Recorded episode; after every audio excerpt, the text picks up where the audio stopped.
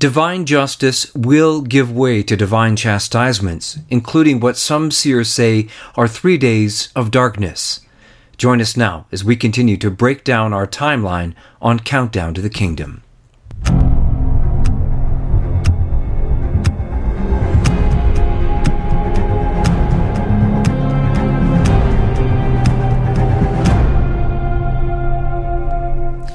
Hello, I'm Mark Mallett from the nowword.com and countdowntothekingdom.com. Well, to discuss these rather serious and sobering topics is Professor Daniel O'Connor from Albany, New York. Daniel, welcome back to the show. Hello, Mark. Good to be here. You had a little time off. I hope you enjoyed your vacation. Oh, I did. I was floating in lakes up here in Canada um, and I made sure my ears were underwater. The phone was turned off. And no, it was wonderful. I really needed that time away because yeah. Uh, I, I know that your phone that your phone was turned off. You weren't treated to our uh, our usual barrage of uh, uh, feedback then were you? Oh, oh the interesting feedback. Yeah we were, we were discussing before the show the interesting feedback we've had of uh, you know because some of the videos now are, are well over 100,000 on their way to 200,000 views which we never you never know what you're going to get with uh, with these videos. But we we have gotten comments from people and uh, important comments. For instance people are asking Daniel why you are wearing the same jacket on pretty much every webcast yeah, that's I get that I get that pretty often, and I just want to say, if you're waiting for me to wear something else, just don't hold your breath because you'll die. I, have worn the same thing every day for 13 years, so it is not going to change. I sometimes what's over the Oxford shirt changes, whether a vest or jacket, but it's it's always the same thing. It keeps it simple, doesn't it? Exactly. Don't want to think about what to wear. No, no. Daniel's not a, a fashion guru, and uh, I, I, I imagine you've saved a few bucks over the years. But indeed, not only indeed. that, though, some people have commented uh, on on other things. Uh, somebody wanted you to brush your hair. Is that correct? Well, yeah, I'm not a fa- yeah. I was um I was rebuked for not having hairspray. I'm sorry. Sometimes my hair you know falls on my face. I I, I don't have hairspray. If you want, I I could take donations to buy hairspray, or you could mail me some hairspray. I wouldn't use it though. I just give it to my wife. And you, someone said that you shouldn't be rolling up your sleeves, which that's I, oh goodness, it doesn't end. And it's it is it's it's, it's, it's condemned. Sin. It's actually yeah, it's blasphemy. Yeah, I the, the way I roll up my sleeves, yeah, I was told is I was told that's completely wrong. But yes, that's that's nothing. I mean, that's nothing compared to the other. I'm I'm a Freemason apparently. Did you know that? I I counted to three once in one of my videos like this. Uh, uh, uh, apparently, that means I'm a Freemason. I'm also a Protestant because uh, because my cross my, my cross behind me doesn't have um, a corpus on oh, there's so no corpus on, yeah. no crucifix. Yeah. Oh, okay, yeah, yeah. yeah. Ne- never mind the fact that I basically always have my uh, St. Benedict's crucifix, miraculous medal, Marian consecration chain, brown scapular, which doesn't even come off in the shower. but I was also condemned for having this out. Apparently, I'm not supposed to have my brown scapular out. I don't know. I, so anyway, well, yeah, hey, look, but it's not just me. You get some of this no, feedback I, too, right? Look, no, look, I'm, I, I got accused of. You see my cross here. I got accused of uh, having a satanic cross. They said, "Why are you wearing an upside down cross?" And I wrote them back, said, "No, this is an ancient Jerusalem cross." It's actually equidistant. So you Equidi- can, yes. it's equidistant. It is not upside down. And if it were upside down, it would just be a St. Peter's cross. Th- that's right. that's right. But someone did write something. They were concerned about me. They said, "Mark, Mark, you're talking out of the corner of your mouth," and they said that, "Are you having a stroke?" And I said, no, I was trying to imitate, you know, uh, Stallone, you know. you know. Hey, Adrian, you want to marry me or something? You know, but no, I, I this is just me. Uh, I get it from my mother, who who I love and adore. And uh, I guess I'm just imitating my mother. So no, I'm not having a stroke, but I am crazy. So, um, so you're a crazy Satanist, and I'm a Protestant Freemason, but and we are both oh, fools for Christ. And fools talking, for Christ above all. talking about what we're about to talk about will pretty much seal the deal uh, for mm-hmm. many people out there. It will, and uh, we don't mind your comments at all. We're, we're, we're saying this in jest, but I mean, those are serious things. People actually did write and say those things. Yeah, that that is not made up. We have gotten all of that and much more, and much more. We won't we won't drone on about about the rest, but there's plenty more. Yeah. So thank you all for that. You know, we don't mind it. I, I, mean, I guess I should. I don't mind it. I don't think Mark minds it either. No. You can. uh you, you that doesn't bother us at all. But you know, some things do kind of irk us a little bit. so none of that stuff. But um, you know, moving into something serious here is that it is the scoffers. you know, you know, throw as much mud as you want at me. I, I, won't speak for Mark. Throw as much mud as you want at me. I deserve it. I'm a sinner. I'm not, bring it on. I, I, I deserve it. But, you know, you better be careful if you're going to go attacking heaven itself, as so many of these mainstream Catholic voices in establishment mm-hmm. uh, Catholic circles are, are jumping on today. Just this flippant denial and rejection of the entire prophetic consensus. And this has been spoken of in scripture as well. You know, look at two Peter. Uh, Peter wrote, You should remember the predictions of the holy prophets and the commandment of our Lord and Savior through your apostles. First of all, you must understand, in the last scoffers will come in the last days with scoffing, following their own passions, and saying, Where is the promise of his coming? For ever since the fathers fell asleep, all things have continued as they were from the beginning of creation. That sounds familiar, doesn't it? all these voices today saying, "How dare you, you even suggest that we might be near the end times? How dare you quote heaven's messages as indicating that?" People have thought that before and been wrong. Peter in Scripture is condemning that that attitude. That's what that's what the scoffers are saying today. Yeah. It, and we aren't you know we're not you know we, we we would maybe i would even agree with people who are saying this if Daniel, you and I were sitting here giving our opinion on these things. Right. But you and I, for the last, what, eight webcasts, nine webcasts, have been quoting popes who've been speaking. I have got a list of popes. What is it, nine, ten, twelve popes, including the recent pope, who are speaking about the times we are, saying that signs of the end are emerging. John Paul II saying the final confrontation is now upon us and we're facing it. Pope Benedict quoting the book of Revelation and relating it to our time several times. Pope Francis referred twice to a book on the Antichrist, recommending people read it. Uh, you got Pius X saying that the Antichrist may already be on earth. Leo XIII saying that the sin of iniquity, that sin of lawlessness is, is abounding, where we're denying the truth and that the, you know, on and on. And these popes are saying, they've been The warning. popes are shouting. They're they, shouting. They've been warning, they've been shouting. As, as you wrote so well in that post, why aren't the popes shouting? Well, the moral yeah. story is they are, and we're not listening. We're not listening to the popes. We're not listening to heaven. And yet you try to give heaven a voice and you're condemned as a doom and gloom apocalyptic, uh, apocalyptic person. And, you know, one commentator, I don't want to name any names here, but one commentator accused us of giving grand prophecies with details that are troubling, saying that we lack wisdom for for uh, creating this so-called orthodoxy of apocalypticism out of private revelation, suggesting that the end times are upon us, saying that we are devout but naive, Catholics, as if this is coming from us. It's not. You know, that reminds me of a quote um, on our website, Daniel. Uh, I'd love to look it up. You know, uh, while we're getting ready for this, because I don't have it in front of me. But you know, I'm just thinking of. Um, I'll just summarize it from Michael D. O'Brien, who said, "You know, if we if we don't have this discussion of the apocalyptic Uh, uh, see, I can't, see, I'm having a stroke. Don't have a stroke. I actually am having a stroke.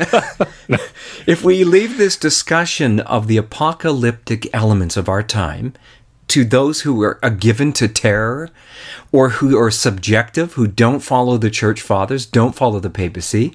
And I don't, you know, I love our evangelical brothers and sisters, but many of them have the details wrong. They're promoting things like the rapture, which is which is nonsense. I'm sorry, it's you know, not a rapture, a pre-tribulation rapture is nonsense. A rapture at the very end of the world is biblical. But you know, these kinds of things are what what's going on right now in in the realm of of um, the world and in in the the speak that's going on in the internet in forums and chat rooms and you know honestly Daniel and I I say it with love but I wish it was our bishops Mm-hmm. who are the ones who are coming forth and they were sitting here talking. Now, I, you know, I praised many. There are some priests out there like Father Mark Goring and other priests who are really trying hard to, to, to not hide from these issues and to face them front on. And I, I thank them for that, for trying to be good shepherds who don't Amen. ignore you know what comprises a good portion of the gospels of the pauline letters of the, the epistles of st peter and so on the the idea of the anticipation of christ and the end times was a theme that was rich in those times the anticipation of it you know speaking about d- divine chastisement warning people to prepare for the coming of the day of the lord like a thief in the night i mean right. this was prominent in the writings of scripture but in our generation oh we don't talk about these things. And you no, know daniel no, and i are we don't no why would we talk about those things? We've got committees you know we've yeah. we've got plans we've got you know we, have got we've got our, our, our parish restructuring plans to worry about. You know what the what the mainstream voices in the church are doing today is they're arranging the deck chairs on the titanic which is all this minutia that they're obsessed with that they that they think private revelation is a distraction from. And we're saying forget about the deck chairs. Here's a lifeboat. Get let's get in the lifeboats because the titanic is going down. And what is the lifeboat? The lifeboat is the sacred heart of jesus and the immaculate heart of mary. Those are your only refuge. That that is your only refuge in what's coming. Because all of those safe structures that you have been depending upon thus far they're going down. And we're just being honest about that. Mm-hmm. And look, if yeah, you want to call that doom and gloom on, on, the seals, sorry, Daniel, I was going to yeah. say our, our, previous webcast on the seven seals, all we did was not only cite the, the prophetic words of seers, which is one thing, but we then accompanied that with with um, headlines of what's going on in the world. Right. You know, you don't have to be a prophet today; you just have to be able to read the news. Yeah, you just need two eyes to be able to see. And, and or, or, one eye or, or, no eye. You just yeah. you just need an ounce of honesty, and you'll realize what's happening. But it, but we still have these these voices condemning us as doom and gloom, apocalyptic end times fanatics. Well, these are the academics doing it, right? Oh yeah, it's it's this incessant drive to be cool in the eyes of the establishment. And and I say this, you know, uh, there's a great quote Peter Kreeft from Peter Kreeft. Um, mm. What is the? It was a question. What is the one qualification? To believe the most idiotic ideas that have ever been invented in the history of man. And that one qualification is, you guessed it, a PhD. and I say this as one working on a PhD myself, so I, I know how it works today in that in that whole industry because that's what it is. Right. It's all about trying to look cool in the eyes of the mainstream establishment who you know run the fancy conferences and run the elite universities that have sold their souls to the devil. And in the secular world what you do what a phd does to try to be cool is you know like call two plus two equals four white privilege or something like that. But right. in the catholic world uh, what you what one of the greatest things you can do to be cool as a as an academic in the eyes of the establishment is to poo poo private revelation you know, that's stuff for overly pious old ladies, maybe. Right. Which, of course, that, I mean, that's borderline blasphemy. Saying that about heaven's messages. Yes, there are some object- objectively fearful things coming, but every seer we have on Countdown of the Kingdom, and and and we only have a small sampling of the authentic seers out there. All of them are embedding this brutal honesty about what's coming mm-hmm. in an overarching message of hope and trust and joy and even excitement. So if you look at these messages and you say, "Oh, that doesn't give me peace. I, I, I can't be anywhere near," you're saying something about yourself more than more than about these seers. You're right. saying that you don't trust Jesus enough, and if you don't trust Jesus enough, eh, don't blame that on the seers today. Because Jesus Himself, when He was asked about the end times, about the signs of the end of the age and the end of the world, He broke away from parables, broke away from storytelling, and He was not remiss to tell them everything. He just suddenly said, "Oh, right. well, what's coming? Nation will rise against nation, kingdom against kingdom, earthquakes, famines, plagues, right. um, persecutions. You know, the abomination." So. Uh, Jesus wasn't afraid to talk about these things, and so obviously he knew that we needed to hear them. In fact, he even said right. that, "Remember, when I've these things begin to happen, you remember that I told you." That is then you can't you won't freak out because I, I warned you and I told yeah. you and I expected yeah, but Mark, you to if, be prepared. If, if, if the voices we have in the church today were alive then and listening to our Lord in the Olivet discourse, they would have said, "Oh no, this is this yes. this, this isn't making me happy. This isn't giving no. me good fuzzy feelings. I'm gonna forget about this. You know, this is false. This is this is inauthentic. Jesus I'm gonna go doom and gloom. Yeah, geez, doom and gloom. I'm gonna go listen to Joel Osteen. He's he's giving me peace. right, so, right. If that's your approach, just don't pretend that you're actually discerning. You've completely subjectivized it, and you're not going by the church sanctioned norms of discernment, which we always and, strive to submit to at Countdown to the King. Amen. Pope Benedict, uh, Emeritus Pope Benedict, formerly Cardinal Ratzinger, was asked at that time, Why are you such a pessimist? And he looked at the person and he said, I'm not a pessimist, I'm a realist. And part of the reality of what is coming in the world right now is that we are heading toward a day of divine justice. And this was given to St. Faustina by, by uh, uh, our Lord to her directly. He said, Determined is the day of justice, the day of divine wrath. The angels tremble before it speak to souls about this great mercy while it is still time for granting mercy, which is what we're in right now, which is why we're doing this webcast. We're in a time of mercy, and so Jesus says, Let all men recognize my unfathomable mercy. It is a sign for the end times, and after it, will come the day of justice. So, what we are doing right now is we are picking up on our timeline at countdowntothekingdom.com, and you can see on the left of this great storm, which is an analogy of what is coming and has already begun, I believe, on the earth, the seven seals of Revelation that deal with economic and social collapse and many of the things we're seeing in the headlines today, followed by the warning in a time of repentance God is going to grant. The day of mercy is what he called he said to St. Faustina. I think that's a fair application of that prophecy. Then comes the day of the Lord, the day of justice. And we're going to talk about in the era of peace webcast, which will be after this one. We're ex- pretty excited about that one. Uh, we're going to talk about what the day of the Lord means more. But right now, we are focusing on the period of divine chastisements, which involve the reign of Antichrist and that culminate in the three days of darkness. And this is different in kind from our earlier webcast on the seals. Mm-hmm. We talked about the seals as mankind basically reaping what he's sown, mm-hmm. what man reaping what he has sown, because it's kind of like God saying, You made your bed, now sleep in it. We've brought these things directly upon ourselves with the wars and the famines and the economic and social collapse and so on and so forth. But that's not all there is to it. It's not just about God saying, You made your bed, now sleep in it. There's also divine justice. Yes, God is our Father. And what does any good father do? He punishes. He does. Don't believe anyone who says that mm-hmm. God does not punish, even if that person's address happens to be somewhere in the Vatican City state. God punishes. You know, most of my generation grew up without that. I'm, I'm a millennial. Most of my generation grew up with no punishment. So, and and what's the fruits of that? The fruits of that is an entire generation that is completely depressed and anxious and suicidal because we were never stopped in the evil path we were walking on by good, proper punishment. Spare the rod, spoil the child. It says in exactly. Bible. And uh, I mean, we're not advocating here, of course, beating your children or something stupid like that um, and sinful. But what we're talking about is Hebrews chapter 12. What father who loves his child does not discipline him?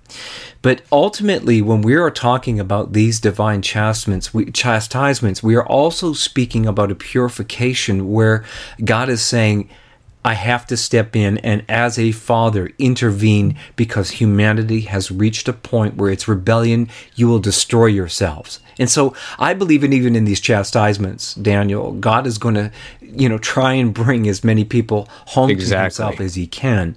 But there, there with a purpose, yeah there is going to be a, a, certain sifting. If we're talking about the Antichrist, you know, we definitely know in sacred tradition, St. John writes about people being marked by this beast, by this antichrist. So, you know, you have to understand there's going to become, as part of this end time period after the eye of the storm, there's going to be a sifting where people are going to choose their camps, as uh, Bishop Sheen would say. You know, the people are being divided into two camps, and boy, are they ever today.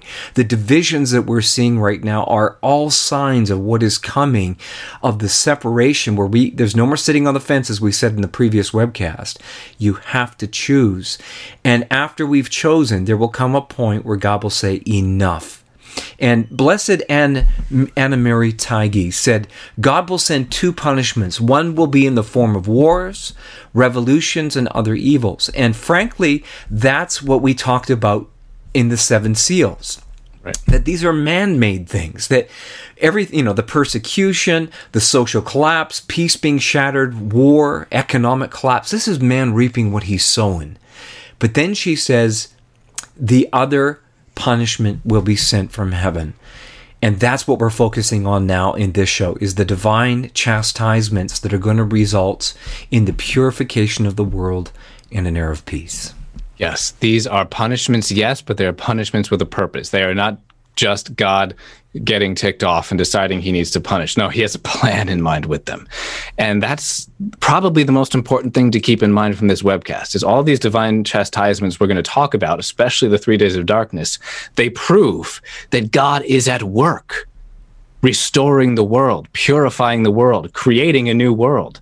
A collapsing building, as Jesus tells the servant of God, Luis Piccarreta, must be torn down in order for a more in order for a more beautiful one to be built on the very ruins themselves. So he is up to something here.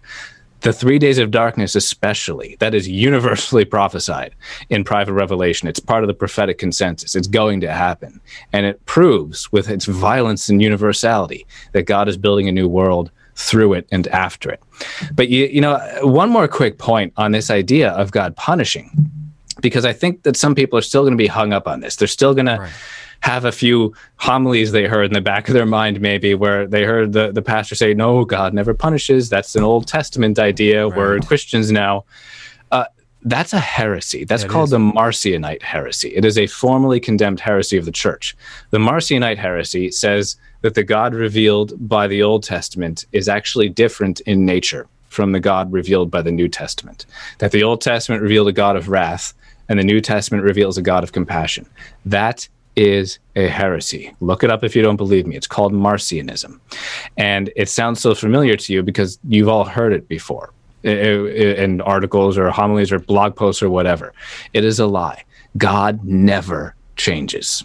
It, it is a one of the highest dogmas of the faith is God's absolute immutability. The same God mm-hmm. that destroyed Sodom and Gomorrah, the same God that destroyed the whole world with the flood, is the God you worship in the Eucharist, is the God that became incarnate in Jesus Christ, is the God that reigns over the church today. Same exact God. Is the God who hasn't said, changed. Let the little children come to me. Yes, so, it's all the same God. Those are not con- His God. justice and His mercy yeah. are not contradictions. They're always in perfect balance, as we've said before. You know, ironically, we can't forget either. Ironically, it's the people today who are who I think propose that kind of idea that oh God is love, you know, who are the ones who in their political correctness are the most you know they display this most vociferous spirit of justice whenever they mm-hmm. see something that they think is unjust and right. they're ready to pounce on people mm-hmm. so you know maybe they could stop and just reflect on on themselves and say you know what if i'm so just maybe that and i'm made in god's image maybe there's mm-hmm. something to the fact that god is just but God's justice is so different than ours. You know, so we, much above ours. We yes. act out of vengeance. We act out of anger. You know, kind of a, a reaction and emotion. But God's justice is one where the, the scales are no. This this is the balance that must be, and I am the creator right. of the universe. Let's not Perfect forget balance. That. He's the creator of the universe. It is within God's divine right to give life and to take life. And if it suits God's purposes to take a third of the population of the earth through chastisement, then it's God's purposes. And what happens to that one third who are taken? Well, that's between them and God. And who knows right. what happens? Right. we don't despair second. of their salvation. Of that's course, right. we always hope and pray for everyone's salvation. Not that all are saved. We know that's not true, but we never make assumptions about who is and is not. So we never, yeah. you know, whoever is going to be killed in the upcoming divine chastisements, do not assume they're damned. You pray for every, always assume that everyone who dies goes to purgatory, unless you know they're a martyr or canonized or something, or right. just always assume they need your prayers and pray for them. That's for another webcast, maybe. But yes, this, these chastisements, this divine balance, it, it, we can simply look around the world today and we can realize why God, as perfect balance, which He is, mm-hmm. He's always perfectly balanced we can realize that it is theologically impossible for there to not be divine chastisement. It is right. theologically impossible. If you realize that Marcionism is a heresy, if you realize that God never changes, if you realize that the God who destroyed Sodom and Gomorrah is the same God that exists today, you will realize that there absolutely, positively must be impending divine chastisements. I'm sorry, but there's no other possible conclusion to arrive at. Mm-hmm. Shall we discuss why that's so? Are there any other quotes you want to share first? Well, the only thing I'm going to say to Sip before we get into the real nitty gritties of this, and, and again, Daniel and I, we don't. There's not a single bone in us that takes pleasure in the idea that this might scare or or frighten people. But again, you know, I think of uh, what Saint John said: "Perfect love casts out all fear because fear, he said, has to do with judgment. If we're afraid of these things, if we're afraid of what God might bring upon the earth, that says to me that we're not perfect in love. And so the answer to this, the answer to this webcast and to anything that Daniel and I might say that maybe makes you uncomfortable or shakes you is to go into prayer, is to, to draw near to Him who is love, to draw near to God who is, who indeed is love, but He's also justice, but He is love and He is mercy, and to get to know Christ, to pray, to right. draw near to the sacraments, to go to confession, to let Him forgive you. And in that relationship, the personal relationship with Christ, that melts away fear to the point, and you have to detach from this world, detach from your things. You remember the sad one, the sad rich man who left Jesus. He was sad because in following Christ, he felt this was going to be and you know he's going to lose everything. So there was fear. And i tell you a lot of people are afraid about what's coming in the world because they don't want to lose their cabin and their boat and the brand new car right. they just saved up for. Exactly. So and he's offering you so much more than all of that garbage. That's right. You but, have nothing to be afraid of. Yes these as we always say these are objectively fearsome things we're talking about but you dear soul, mm-hmm. striving to be a friend of Christ's, trying. There's no difference between doing God's will and trying to do God's will. Those are the same thing. because if you're sincerely trying to do God's will, you are doing His will, because He can't expect more than the sincere, wholehearted attempt. You have nothing to be afraid of if you're trying to be in that right. boat, in that ark. So don't be afraid about what we're about to tell you. If yeah. that's who you if if you're not trying, if you don't care, if you're flippantly living a life of sin, then yeah, you should have a little holy fear to inspire you to get in the ark of the Immaculate Heart and the Sacred Heart of Jesus. So, with that being said, in defense, with, yeah. before you go on with that, in defense of God the Father, uh, he said to Luisa Piccarreta, Jesus, My justice can bear no more. My will wants to triumph and would want to triumph by means of love in order to establish its kingdom. But man does not want to come to meet this love, therefore, it is necessary to use justice. So I he just wanted, sorry to interrupt you, Daniel, exactly. but I, no, please I do. just wanted to say that because that's the heart of Christ. He even said right. that to St. Faustina. In the Old Testament, I sent prophets wielding thunderbolts, but now I send you with my love and my mercy. He said, and my love and my mercy is clamoring to be spent, but souls just do not want to take advantage of my mercy. And so here we are now about to discuss mm. what is left, and that is God's justice. And yeah. let's begin why and what would bring God's justice down upon the earth. I, yeah, the, and and we know from Scripture what does. And you know, before I say that, though, I'll just thank you for interrupting me. Please do anytime because I'm so glad you brought that up because I meant to and forgot that Jesus is repeatedly telling the servant of God, Louis Piccarreta, and many other seers that this is an absolute last resort and you can't say that he didn't try anything, mm-hmm. everything else first. Chastisements are an absolute last resort to save his beloved children from the fires of hell. It is it is justice, but it is justice motivated from pure love. Mm-hmm. And as I said, we should not be afraid of what's coming.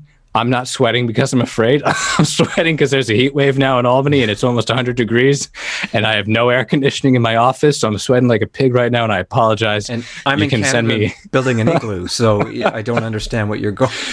yeah, you can send me hate mail for sweating after the. Uh, uh, I deserve it, but anyway. So there are. We know from Scripture. This is not Mark. This is not speculation from Mark right. and I this actually isn't even just a private revelation. This is a scriptural revelation it's also sacred, confirmed by sacred tradition that there are four sins, especially that cry out to God for vengeance. These are the four sins we know from Scripture that when they become widespread, when they become uh, frequently committed, God's justice will fall down. It is it is just a matter of time. It, it can't not. And these four sins are first the murder of innocence. That's above all the primary sin that cries out to God for justice. We know that right from the fourth chapter of Genesis, chapter 4, verse 10. The Lord said to Cain, The voice of your brother's blood cries to me from the earth. So the blood of murdered innocents in the soil of this earth, mm-hmm. quite literally. I'm when I say literally, I mean it. There's literally more blood than I can possibly quantify in the soil of our world right now of murdered innocence, and every drop of it cries out to God for vengeance. John Paul II, he said, The Lord's question, What have you done, which Cain cannot escape, is addressed also to the people of today to make them realize the extent and gravity of the attacks against life which continue to mark human history. Whoever attacks human life, he said, in some ways attacks God himself. So, I mean, yeah. what a profound statement that, that that is from John Paul II. And we're not taught, it's not just abortion, mind you you know, here in Canada, euthanasia has been legalized. Uh, they're lowering the age, you know, and they're now permitting it for people who are simply depressed. Uh, as, as, Pope Francis rightly said, this is a throwaway culture, and he said it refers also to life that we are just chucking away. Yeah. And it's it's it's everywhere. We see even just straight out homicide, just ordinary uh, homicide exploding today. By today, I mean just these past few months, especially. Yeah. But you know, we have the genocide of Christians. We have more Christ- innocent Christians murdered by you know secular communists or by Islamic terrorists. More Christians murdered than at any time in the history of the church yeah. in in recent years. And but yes, abortion is the primary thing here. Where and and a lot of people won't realize if I say if I were to ask you when did abortion begin, most people will think about 1973 with Roe versus Wade. That's not when it started looking at a worldwide scale here, abortion was first legalized in 1920, October 1920, by the Bolsheviks in USSR, in the USSR. So we are two months away now from the 100th anniversary of legal abortion. Yes. They did this in in October 1920 in the USSR and guess what it was called? The act that I've got it in my notes here. It was called the act that legalized it was called the Decree on Women's Health Care. Sound familiar? Yeah. And there is a study that that tried to estimate the number of abortions that have happened since that point, since it was legalized in the, last hundred years. A billion. And that study was, is several years old. So at this point, it's been well over a billion innocent children torn from limb to limb and vacuumed out of their mother's wombs. That is what defines our modern era more innocent blood shed by orders of magnitude than any point in history. That's not even to mention all the wars and the genocides that themselves have completely eclipsed everything in history. Scientists it is not possible for divine justice to not fall. Scientists have shown that that uh, even as early as 11 weeks, nerve endings form in the baby. So by between 11 weeks up to 20 weeks and so on, you've got nerve endings forming these babies are aborted they're pulled apart you know you know daniel you can be thrown in prison for hurting an animal yeah. But today we are literally burning them or pulling them apart in the womb without anesthetic. Not that anesthetic right. would make it moral. Brothers and sisters, the cry of these babies, Jesus have mercy on us. I mean, my God. And we're doing it to the tune of 115 to 125,000 babies a day. Anyway, we could go and if on. You, I mean, it's. It, we need to dedicate ourselves to ending you know you know remember this is we talk about divine justice coming and yes but we still always have to do our part fighting for what is right. We need to all be we need to all be zealous pro-lifers. Do whatever you can to help the pro-life cause please. Um, but it, it, you know looking at those numbers we can by that fact alone, conclude with absolute certainty that divine justice is around the corner. Yeah. He is not going to put up with much more than 100 years of this being legal, which we are going to hit, the anniversary of which we are going to hit in two months. I'm not making a prediction here specifically about dates. I'm just saying, look, you know, zoom out and take a look at what's been happening yeah. here. So yeah. that's the first sin that cries out to heaven for vengeance. And, um, it's one of so it's one of four. The second sin that we know from Scripture with dogmatic certainty cries out to heaven for vengeance: sodomy. Genesis eighteen twenty, where God destroys Sodom and Gomorrah precisely because of the evil of that sin of sodomy, crying out to heaven for vengeance. But this isn't just the Old Testament. This is also repeated in the New Testament. In the book of Jude, chapter one, verse seven uh, Jude says, even as Sodom and Gomorrah and the cities about them in like manner, giving themselves over to fornication and going after strange flesh, are set forth for an example, suffering the vengeance of eternal fire. That specific r- scriptural reference to vengeance means that, yes, this is a specific act of divine justice that's being called down upon the earth. And we want to note too, this isn't we're not just referring to a certain group of people who are, you know, involved in alternative lifestyles, but this is also because of really the widespread perversion in our generation. Um, you're seeing people who are heterosexual engaging in, in exploring, so to speak, and teaching this now to children in schools. This is this is documented yeah. now. It's being taught in schools.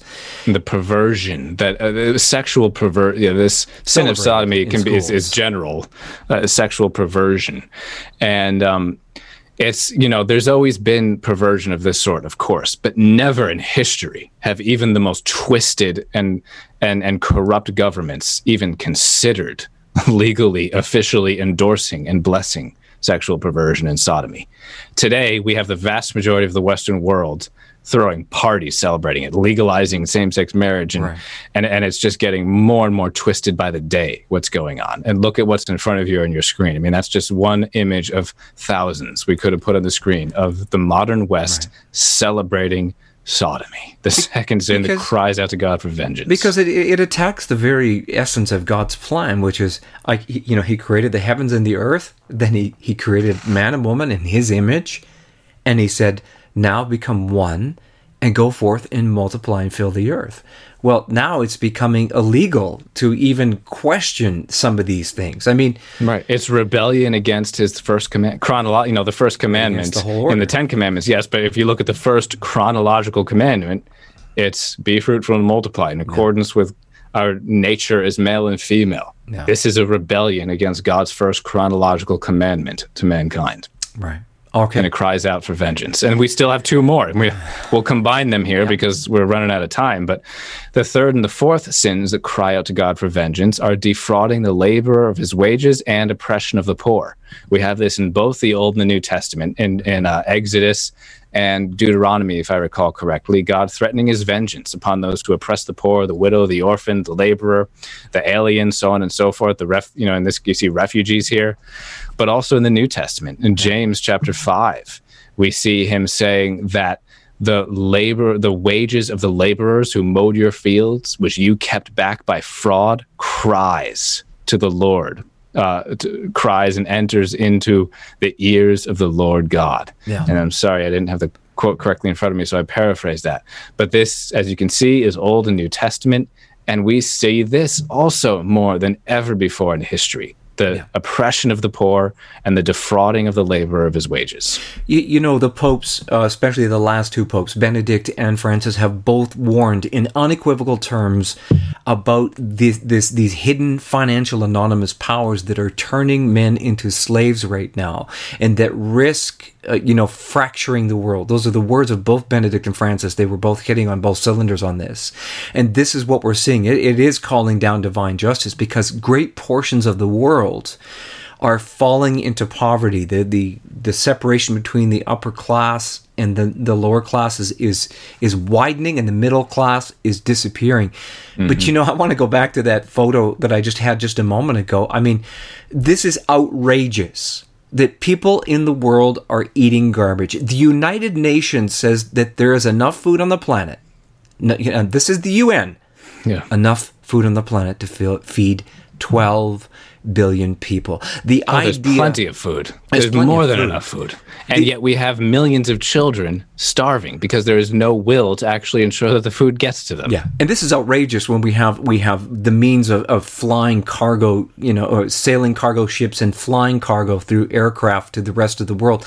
But you know, this is the, why the evil, you know. And yeah. sometimes we do send aid to countries, but you know what happens? It gets inter- intercepted by their corrupt dictators who then take it and sell it and buy arms or indulge. And it's it. a minuscule fraction. I mean, look, actually, it looks like a lot of aid. If you look at the percent of the GDP of the aid that mm-hmm. you know, I'll, as American, I'll just point it out. America sends it's it's very very low, yeah. and um, it's. Uh, we we don't care is the thing. We don't we don't seem to care. You know, we care about whatever stupid thing Elon Musk is inventing next to make commuting between San Francisco and the suburbs faster.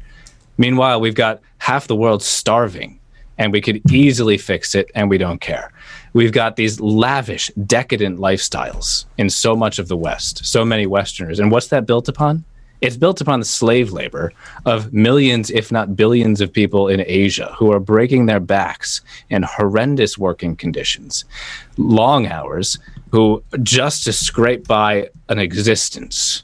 Are, are, are engaging in this labor so that we can live these lavish, decadent lifestyles in the West. St. Paul says in uh, in Philippians chapter 3 verse 19 he says their end is destruction their god is the belly and their glory in their shame with minds set on earthly things okay did now well, that was the third or was that the fourth? That's both i, I combine the third okay, and the fourth because they're similar just for the sake of time here but you know it's and there's so much more. You know above all maybe mm-hmm. communism. This is the ultimate defrauding the labor yes, of his wages. Yep. communism which we are now about, we, which we just hit the hundred year anniversary of existing, you know, as, as an actual structure in the world. Today, we've got well over a billion people suffering under communism, many being sent into literal concentration camps in China if they don't toe the official Communist Party line. Yeah. Um, we've got the and this it's spreading Com- communism by name is huge but also communism by the name of socialism is now spreading. Dem- whether you call it full blown socialism or democratic socialism, it is also defrauding the labor of his wages. That is becoming rampant. Uh, with along with it, our civil, religious, economic rights disappearing. And even in the West itself, we've got the vast majority of the wealth owned by uh, a tiny, minuscule fraction of the pro- population that makes all the decisions, and they'll gladly throw a few scraps to the poor, as to you know sanctimoniously to make themselves look charitable. You know, they make all these statements about how they're going to give up their wealth, and it never actually happens. They remain uh, unbelievably filthy rich. And I'm not going all out Bernie Sanders on you here, by the way. I'm, I'm a big fan of capitalism, rightly understood.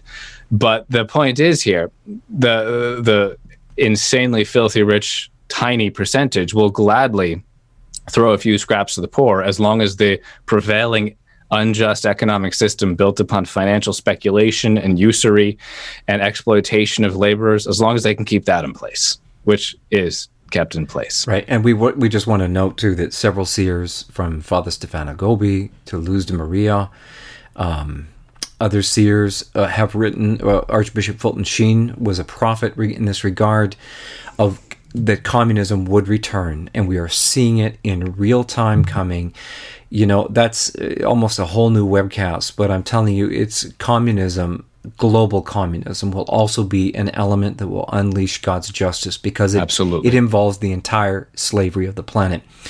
Okay, right. two other things I want to touch on before we go to the three days of darkness, because so many people have asked us about the three days of darkness. But I think there are a couple other things we want to mention that are also calling down divine justice that we can't ignore, and that is the genetic manipulation of the human DNA. This is serious what's going on. We are acting as if we are God in the most serious way, which is playing with our, our DNA. Uh, you're seeing things such as uh, cloning happening right now, and you better believe that they are working on these technologies right now on humans testing them on humans behind the scenes. And I've, I've read a couple of news stories about this. And yeah, there are voices in the scientific community coming out and saying, oh, well, that's unethical. But you know what? What's unethical yesterday is now ethical today because there's no rules anymore. The reason is mm-hmm. we have denied God, which means we have denied moral absolutes, and moral relativism, meaning whatever you believe is relatively true to you is, is true, and whatever's relatively true to me is true. That's the rule of the day. So don't be surprised that we are now seeing seeing this kind of aberration. Yeah, and this trend is the transhumanist movement, and this is going to be, I, I, think, my speculation, a big part of the apparent solution to our problems right. that the Antichrist offers us, yeah. breaking free from the shackles of human nature itself which is rebellion against God as He designed us. And ultimately, when you lose that value and the, the sense of the dignity of the human being that we're made in the image of God, and we have, we're living in a generation that, that has been taught we evolved from dust and dirt and apes into mm-hmm. who we are. So we're just random particles of the universe. So therefore, this makes sense, what you see on your screen human trafficking. Because if, if we're just random particles, then the powerful should be able to just dominate the weak because that's just part of the Darwinian, Darwinian uh, you know, kind of uh, approach to things. That's part of the whole evolutionary thing that the strong mm. eliminate the weak. But right. this is a crime. that we are seeing. Yeah. I think it's one million people being brought into slavery every every year. I think there's 40 million people right now on. Yeah, the, the slave trade is bigger trafficked. today than it ever has been in history. We we think slavery is over. Far from it. It's worse than it's ever been before. And going back to the beginning of our webcast when we talked about how the popes are relating and telling us they're the ones really blowing the loudest trumpet on the end times, Pope Benedict talked about this very thing. He said the book of Revelation includes among the great sins of Babylon, which is a symbol of the world's great irreligious cities, the fact that it trades with bodies and souls and treats them as commodities. That's go to Revelation 18:13. You'll read it right there. Eh, you know, how can we not say these scriptures are being fulfilled in real time? Because nothing like we've always had slavery in human history, but nothing like this. And let's not forget the sin of pornography. And no, I'm not going to put a picture up. Thank you. But pornography is enslaving people young right. women and, and their men, souls. That's body souls. that is the destruction. You know, yeah. I, if I'm recalling the quote correctly, John Paul II said with great irony, but but it was a paradox, but if you a, a fitting one, that the problem with pornography is not that it shows too much, but that it shows too little. Mm. Because by by refusing to be modest, you reduce yourself to a piece of meat, and yet you're made in the image of God. So this is such an utter sacrilege against the human person, which is also a sacrilege against God. And look, guys, we could go on for so long about this, but long story short, you know, the the, the moral of the story here is you don't even need any private revelation to realize that if you just look at what scripture says, calls down the justice of God, and if you just take a quick look at the world around you, you will, as I said before, if you have any honesty and reason left in your mind, you will conclude that it is theologically impossible for divine justice to not fall down very soon.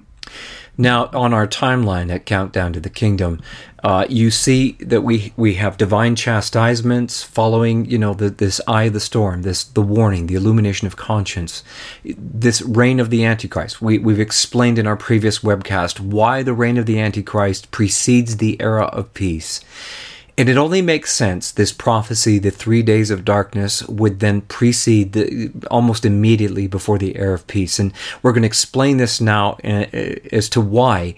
But you know, I almost didn't want to put this on the timeline, Daniel, when we were putting together the website, because there is so much sensationalism about the three days of darkness. People are absolutely obsessed with it. So before we, we even talk about it, why don't you read for us from some of the private revelations out there what the three days of darkness is, and then we can get into in our last eight minutes here what the details are. Yeah. So we're just about out of time, but maybe it's fitting because we don't want to dwell on this. No. We're, we're acknowledging it. We don't want to dwell on on it. The three days of darkness, let me put it in a nutshell, is well, three days of absolute darkness over the earth, where all of hell is unleashed upon the earth. The point is, when you realize that this has begun, everything will be pitch black. The sun will not give its light, the moon, the stars.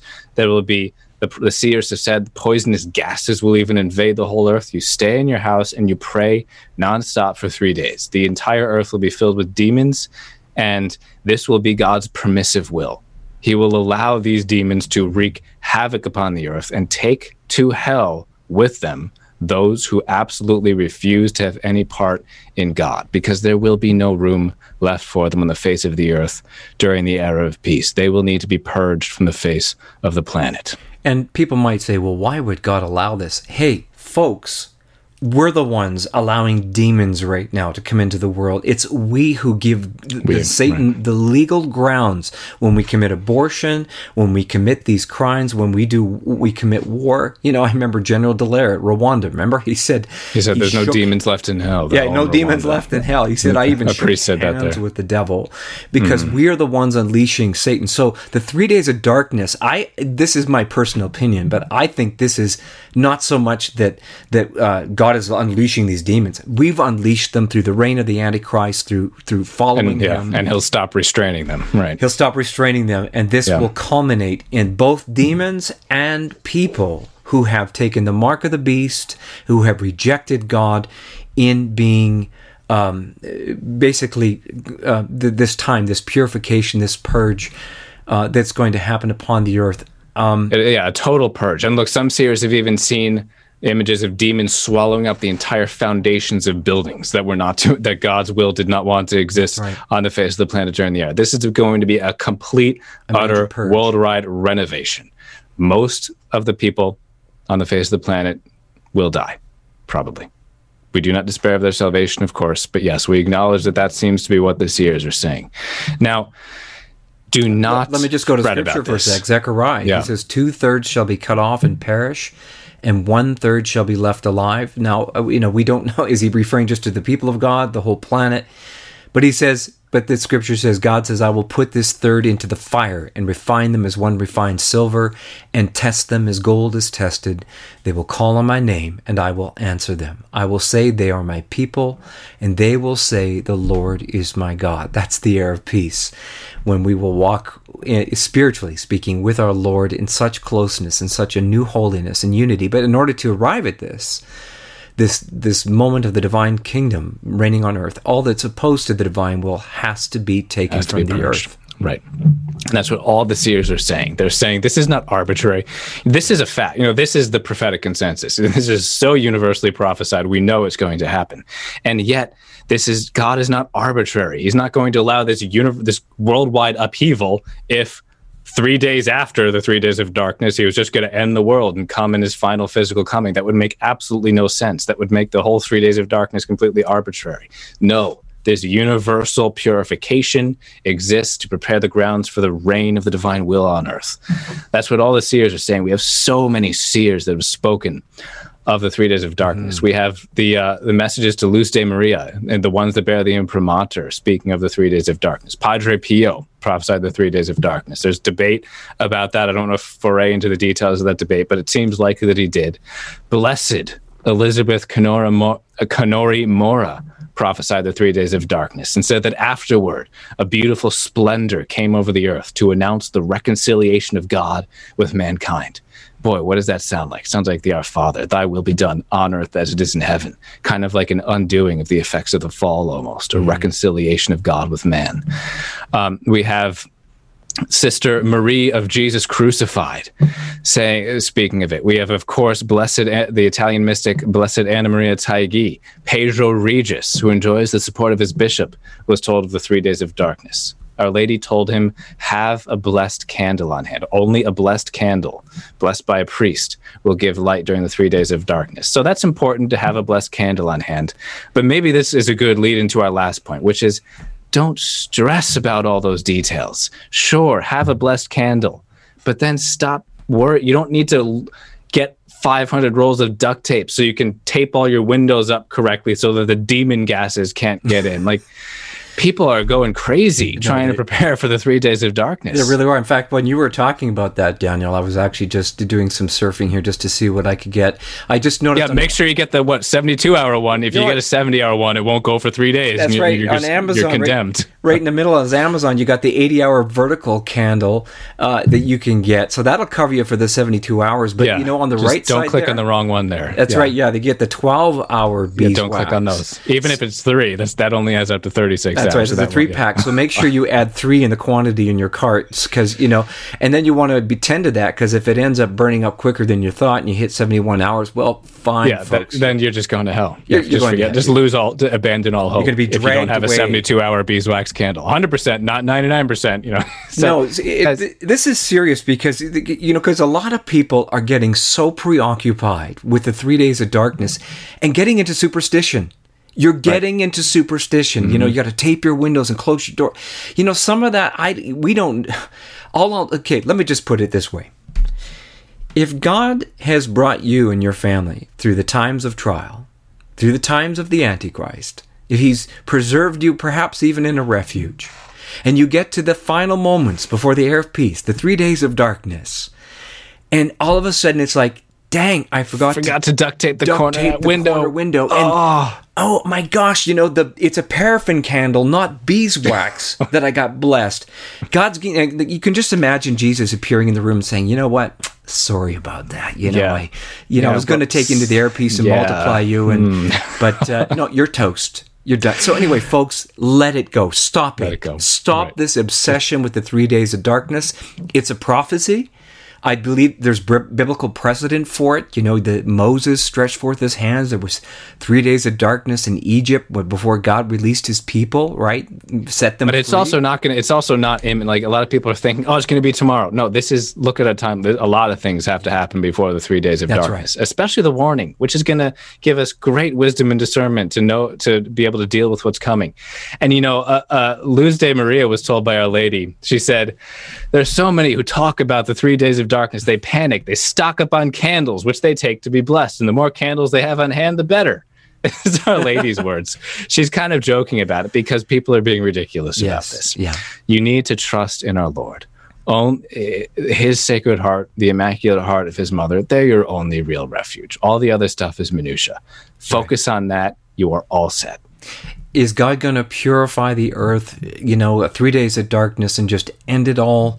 No, he's not. He's going to bring about an era of peace. Father Charles Arminjon, who wrote a beautiful book about the end times, he says, Is it really credible that the day when all people will be united in this long sought harmony will be the one when the heavens shall pass away with great violence? That the period when the church militant enters her fullness will coincide with that of the final catastrophe? Would Christ course the church to be born again in all her glory and splendor of her beauty, only to dry up forthwith the springs of her youth and her inexhaustible fecundity? No. The most authoritative view, and the one that appears to be in most in harmony with Holy Scripture, is that after the fall of the Antichrist, the Catholic Church will once again enter upon a period of prosperity and triumph.